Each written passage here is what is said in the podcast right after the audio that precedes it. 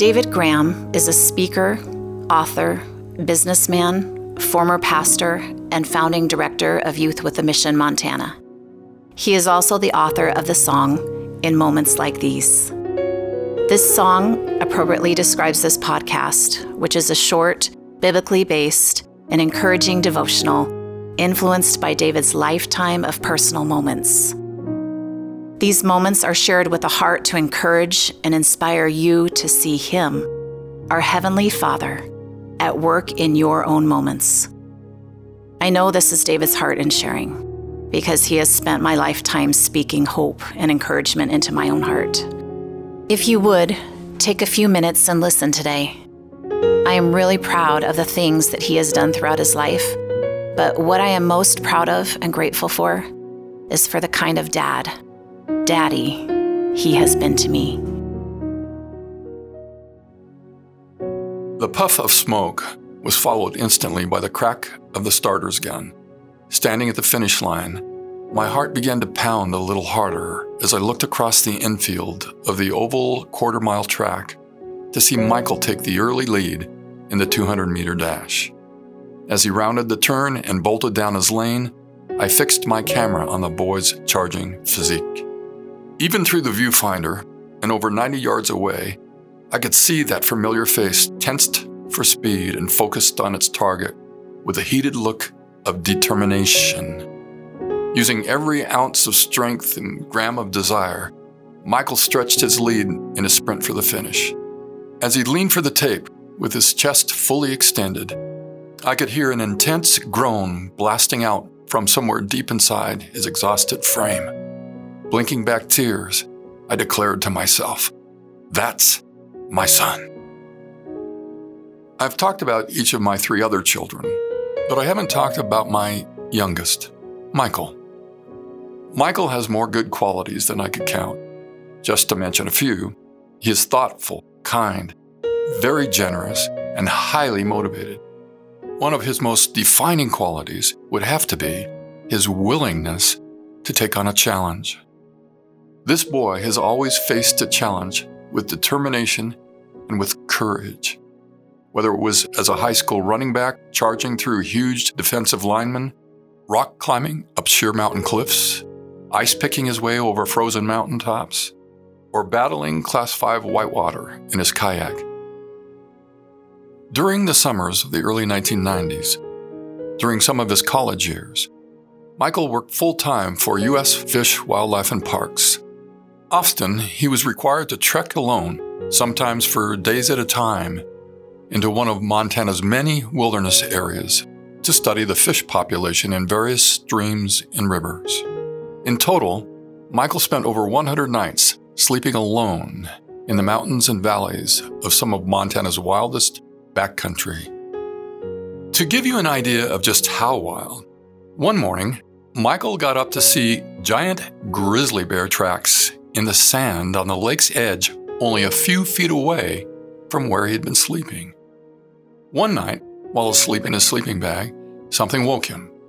He looked up, expecting to see the clear, starry night sky. But there were no stars. He suddenly realized he was staring at the underbelly, the stomach, of a giant buck, a huge mule deer that was standing completely still over the top of him, with two legs on either side of him. Michael didn't move an inch until the big guy and the large herd of deer he was leading finally moved on. And another time, when he was hiking out of the wilderness to return home, he turned a corner on the narrow forest trail and came face to face with a full-grown mountain lion, standing there, waiting in the trail just a few feet in front of him. Michael stopped in his tracks. This was a moment he hadn't counted on. Now, a mountain lion is the fourth largest cat in the world and is a deadly and unpredictable animal.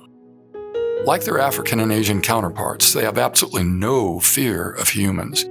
Every year in the United States, there are multiple lion attacks. Michael knew not to run. He stood completely still, and with courage and determination, he stared into the eyes of the lion. After some very challenging moments, the lion finally turned and then slowly moved off the trail and into the brush.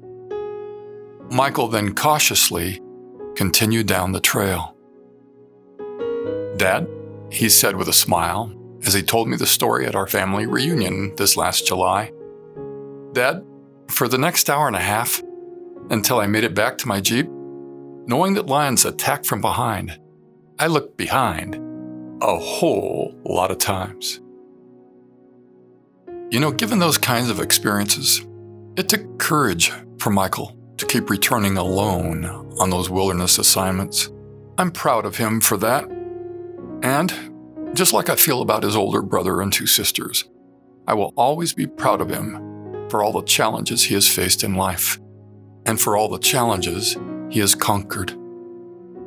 And you know what, dear friend? I know that's just how your Father in Heaven feels about you. He's proud of those things you have faced and those things you have conquered. Will there be more challenges ahead? Yes, until the final trumpet blows, there will be challenges. But as Jesus promised, and as we talked about last week, He said, "I will always be with you. I'll give you peace, and I will provide a counselor for you, the Holy Spirit." I said all that for a reason. Let me take you back again to those personal moments in nineteen eighty-two, back to those three unforgettable mornings at my office when I was visited by the counselor, the Holy Spirit. Well, it was time for principle number five. The Spirit paused briefly, making sure He had my attention. Then He said these words, "David, do not be afraid." He paused once more, smiled with compassion, and added, "And that is an order." Pardon me? I flinched at his words.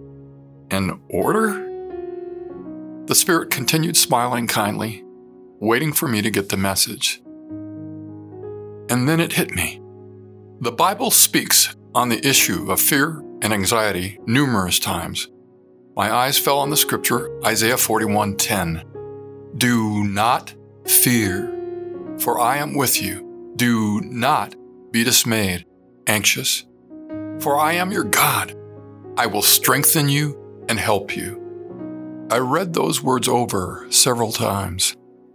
They gave me chills and brought tears to my eyes at the same time. The ancient words were making me feel stronger than I had ever felt before. Did you know that the Bible says not to be afraid three hundred sixty-five times, once for every day of the year? Think on that. And not one of those times does God ask us not to fear or suggest we try not to be anxious. He always says, in effect, don't do it. His words on the issue always come in the form of an imperative statement, a directive, in other words, a command, an order. I actually took comfort in hearing that order. Why? Because God would never order me to do something I didn't have the ability to do. And think on that. Fear is an emotion within our control. When we make a choice by our spirit, our will, to obey His order, our soul, our emotions will experience peace and comfort. I not only got the message, I loved the message. I had lived for so long at the whim of anxiety and fear, thinking if it was there, it was there, and there wasn't much I could do about it. All of a sudden, dealing with anxiety and fear became a matter of obedience. So, the Father doesn't want us to be anxious or fearful. I had never thought of it before, but our fear doesn't please Him. Why? First of all, because He loves us.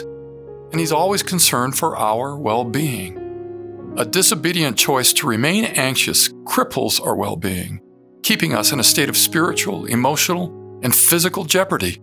Second, we are actually telling Him, with our anxiety, that we don't fully trust Him. The solution? We ask for forgiveness for not trusting Him, and then we obey Him. He tells us not to fear, and we respond. We say, Yes, Father. Yes. It's simple, and it works. Once again, if we put our trust in our Father and take action with our spirit, then He will begin to fill us with new emotions of confidence and peace. I thought to look next at the Old Testament book of Joshua. I hadn't realized it before, but it seems Joshua, the great commander of the Israelite army, apparently also suffered with issues of fear.